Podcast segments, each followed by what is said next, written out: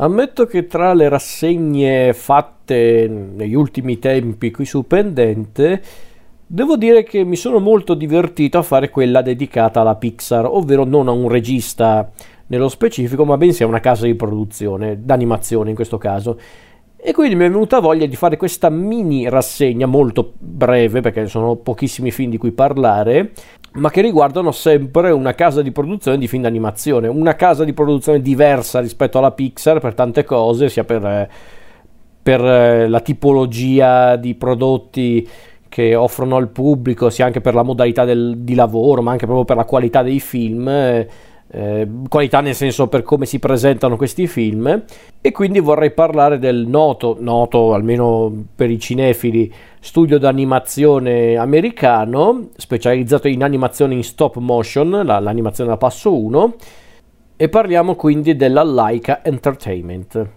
Allora, una breve storia di questo studio. Allora, lo studio ufficialmente è nato nel 2005, fondato da Philip Knight e Will Vinton, anche se non erro in realtà era una sorta di surrogato di uno studio già esistente negli anni 90, ovvero i Will Vinton Studios, noti appunto per i loro film in stop motion e per gli spot pubblicitari. Guarda caso sono sempre i prodotti di punta dell'attuale Laika, ovvero i film d'animazione in stop motion e gli spot pubblicitari. Diciamo che tra gli anni 90 e i primi anni 2000, quelli che allora erano i Will Vinton Studios cercavano dei fondi per realizzare cortometraggi e lungometraggi, soprattutto cercando investitori dall'esterno, tra cui per esempio il proprietario della Nike, Philip Knight. E nel 98 ci fu il primo investimento per creare quello che poi sarebbe diventato appunto lo studio della Laika, tramite Phil Knight e suo figlio Travis, che iniziò a lavorare, Travis Knight intendo dire, iniziò a lavorare come animatore presso lo studio. Nel 2002 Phil Knight acquistò i Will Vinton Studios, che erano messi male a livello finanziario,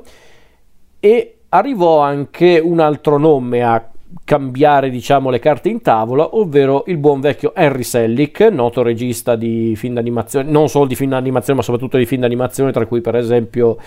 James la pesca gigante e soprattutto The Nightmare Before Christmas. Henry Selick quindi si unì alla squadra come supervisore e finalmente nel 2005 venne fondato lo studio Laika, prendendo il nome dal cane inviato nello spazio nel 1957, la cagna Laika per l'appunto, e nacquero due divisioni, ovvero la Laika Entertainment per i lungometraggi, che è quella di cui parleremo in questa rassegna, e la Laika House per i prodotti pubblicitari e anche i video musicali, credo in certi casi. E che cosa caratterizza la Laika Entertainment rispetto a tanti altri studi di animazione come la Pixar, la DreamWorks, la Illumination, Ecco, innanzitutto la loro volontà di essere liberi sia in termini creativi che tecnici. Infatti non a caso sono tra i pochissimi studi d'animazione attualmente in piedi a utilizzare ancora la tecnica della stop motion, del passo 1, che è una tecnica assai impegnativa ma che dà i suoi frutti se la sai utilizzare bene, cosa che la Laika sa fare. Altra caratteristica molto interessante della Laika, che mi fa amare i suoi film, è la sua volontà di raccontare storie a modo loro, cioè pensando a realizzare semplicemente dei film e non dei cartoni animati destinati a uno specifico pubblico. Per questo motivo infatti i film della Laika sono molto particolari, non troppo per carità, ma spesso non del tutto indirizzati a un pubblico specifico. Per farla breve, diciamo che i cartoni animati della Laika non sono proprio per bambini, non completamente almeno, anzi alcuni sono anche particolarmente maturi per gli standard di uno spettatore bambino. E direi di iniziare dal primo lungometraggio della Laika Entertainment, il lungometraggio d'animazione, quello che ha dato inizio alla produzione della Laika, un film davvero stupefacente, forse rimane il più bello che la Laika ha realizzato ad oggi. Un film che vede la presenza alla regia e alla sceneggiatura il già nominato Henry Selick, anche se a dirla tutta il soggetto di questo film non è di Selick ma bensì di un altro scrittore emergente, no scherzo, di un grandissimo autore che è il buon vecchio Neil Gaiman. Infatti la base di tutto il film è proprio uno dei suoi romanzi, uno dei romanzi più teoricamente anche più semplici di Gaiman, ma anche uno dei più sinistri, anche uno dei più inquietanti e surreali, il che è tutto dire se conoscete anche la produzione di Gaiman tra romanzi e fumetti. E il film in questione è il film del 2009 Coraline, girato interamente in stop motion, distribuito nelle sale nel 2009. Come dicevo, Coraline è un film basato sull'omonimo racconto di Neil Gaiman e illustrato da Dave McKean. Ovviamente il film ha leggermente riscritto la storia, ma in realtà più aggiungendo delle cose più che riscrivendo per intero la storia. La vicenda del film vede come protagonista, come si può intuire già dal titolo, una bambina di nome Coraline Jones. Questa bambina che si è appena trasferita insieme alla sua famiglia in una casa isolata che viene chiamata il Pink Palace, questa casa isolata da tutto praticamente, sperduta tra le colline, e diciamo che appunto Coraline si sente un po' a disagio in questa nuova casa perché ha abbandonato la sua precedente casa, non ha più i suoi amici. Aggiungiamo poi che i suoi genitori sono molto impegnati sia con l'intrasloco che con il lavoro, quindi non hanno tempo per, diciamo, pensare alla figlia. E quindi Coraline vive le sue prime giornate in questa nuova casa con un atteggiamento, diciamo, annoiato e anche molto scettico. Si aggira quindi un po' per la zona attorno alla casa, incontrando gli eccentrici abitanti del luogo, tra cui queste due signore anziane ex attrici teatrali che sono Miss April Spink e Miss Miriam Forcible. Ma per dire, tra gli altri abitanti di questo, chiamiamolo, quartiere, c'è anche un artista un po' stravagante che è il signor Bobinski, questo artista che afferma di aver creato un circo fatto di topi ballerini. E poi nel quartiere c'è anche questo coetaneo di Coraline, ovvero Wybie, questo ragazzino un po' asociale, un po' timido. Fatto sta che la permanenza di Coraline a Pink Palace non è ben gradita dalla bambina, e diciamo che questa nuova esistenza di Coraline viene segnata da una scoperta, ovvero la scoperta di una porticina murata e ricoperta della carta da parati che si trova all'interno della nuova casa Pink Palace. E Coraline, entrando in questa porta, si ritrova in un mondo che sembra il suo mondo, ma in realtà non lo è, perché è un mondo in cui le cose, i luoghi e soprattutto le persone che conosce nel suo mondo sono l'opposto. Quindi in questo mondo, che a differenza del suo è un po' più colorato, un po' più eccentrico, più fantasioso, ci sono anche dei, chiamiamoli, doppioni, doppelganger dei suoi genitori, ma anche degli altri abitanti del quartiere,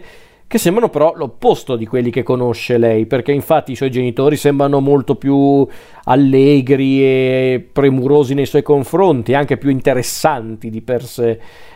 Ma per dire, anche le due signore anziane Spink e Forcible sono due attrici ancora giovani e avvenenti. Il signor Bobinski non è semplicemente un vicino un po' eccentrico e anche leggermente pazzo, ma è davvero il proprietario di un circo di topi ballerini. Wybie addirittura in questa realtà ha la bocca cucita, quindi non dà più fastidio a Coraline, quindi è proprio un mondo apparentemente perfetto per Coraline. Ma chiaramente, come tutte le cose apparentemente perfette, quest'altro mondo ha dei misteri tutti da risolvere e soprattutto orribili segreti da scoprire. Io mi fermerei anche qui perché non vorrei rovinarvi la visione di questo splendido film, perché Coraline è splendido, è un film davvero splendido, è uno dei migliori film d'animazione che ho visto in tanti anni, rimane uno dei miei preferiti, e soprattutto è un film che azzecca tutto, i personaggi, le atmosfere, lo stesso ritmo narrativo, magari a volte, come posso dire, magari tira un po' per le lunghe nel finale, quello sì, però in maniera neanche troppo snervante, per me almeno. Riesce a riprodurre sullo schermo il mondo di Neil Gaiman, cosa già di per sé non facile, rendendolo però anche appetibile a un pubblico più generalista, non troppo però, perché comunque è un film con una grande personalità sia visiva che tecnica che narrativa, come un po' tutti i film della Laika del resto, ed è peraltro anche un film che mostra per davvero anche secondo me l'essenza delle fiabe, le fiabe ovviamente quelle più autentiche, quelle che sono anche molto crudeli, molto oscure, a volte anche un po' crude, insomma è un film che mi ha fatto innamorare di nuovo del cinema d'animazione. E considerato che il film è del 2009, già allora c'era una sovrabbondanza di film d'animazione in computer grafica. Fate poi conto che questo film andò persino agli Oscar, Coraline intendo dire, e avevo anche una concorrenza abbastanza spietata, perché c'era Up che poi ha vinto l'Oscar, c'era Fantastic Mr. Fox di Wes Anderson, La principessa Ranocchio, e c'era anche The Secret of Kells, quindi comunque aveva degli avversari di non poco conto. È un po' un peccato che Coraline non abbia vinto, però ripeto, c'erano anche tanti bei film in quell'edizione. Peccato perché gli avrebbe permesso di essere ancora più amato, ancora più riconosciuto. Per carità, ci sono tante persone che conoscono questo film e che lo amano anche, eh. Ha avuto anche un notevole successo all'epoca della sua uscita, non un'accoglienza calorosa per carità, però sicuramente fu apprezzato da un pubblico anche un po' più esigente nei confronti dei film d'animazione, come del resto sono io. E come dicevo appunto, ci sono queste atmosfere che sono molto in linea con quelle del racconto di Gaiman e in generale un po' il mondo di Gaiman, ovvero quel mondo in cui la fantasia e in generale l'elemento surreale vengono visti come degli elementi in realtà ben contestualizzati. Non so se mi spiego, nel senso, la fantasia non è semplicemente un'estensione del nostro immaginario, non è semplicemente il mostrare cose che teoricamente non rispondono alla nostra logica umana. No, nel mondo di Gaiman la fantasia non è in realtà fantasia, diciamo che quello che noi identifichiamo come elementi fantasiosi e surreali sono in realtà parte del nostro mondo, solo che non essendo cose comuni noi le identifichiamo come cose fantasiose, cose che in realtà non esistono. E questa cosa qua che si nota in tante opere di Gaiman, sia letterarie che fumettistiche, come appunto Coraline, Il figlio del cimitero, American Gods e la sua opera assoluta a livello fumettistico, ovvero la saga di Sandman. Questa cosa è abbastanza evidente nell'opera di Gaiman, nelle opere di Gaiman. Coraline riesce a fare questa cosa anche a livello cinematografico, pur riscrivendo leggermente la storia, ma nemmeno troppo, a dire il vero. Diciamo che piuttosto Selick aggiunge delle cose all'interno del film, perché per esempio il personaggio di Wybie non è presente nel romanzo, ed è stata una bella aggiunta però, perché serve anche a creare un bel percorso di formazione da parte di Coraline. Peraltro un percorso di formazione che viene affrontato anche con una maniera molto intelligente da parte di Selick,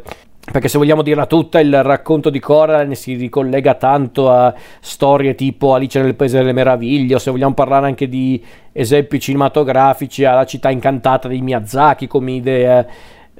Questo proprio rapporto tra il mondo della fantasia o comunque delle meraviglie o comunque della follia, in base ai punti di vista, in confronto a quello ordinario che ci sembra appunto fin troppo ordinario, ma che in realtà è la nostra casa. Anche una cosa che si ricollega anche un po' al più che noto film Il Mago di Oz, quindi c'è tanto di quel tipo di fantasy all'interno di Coraline.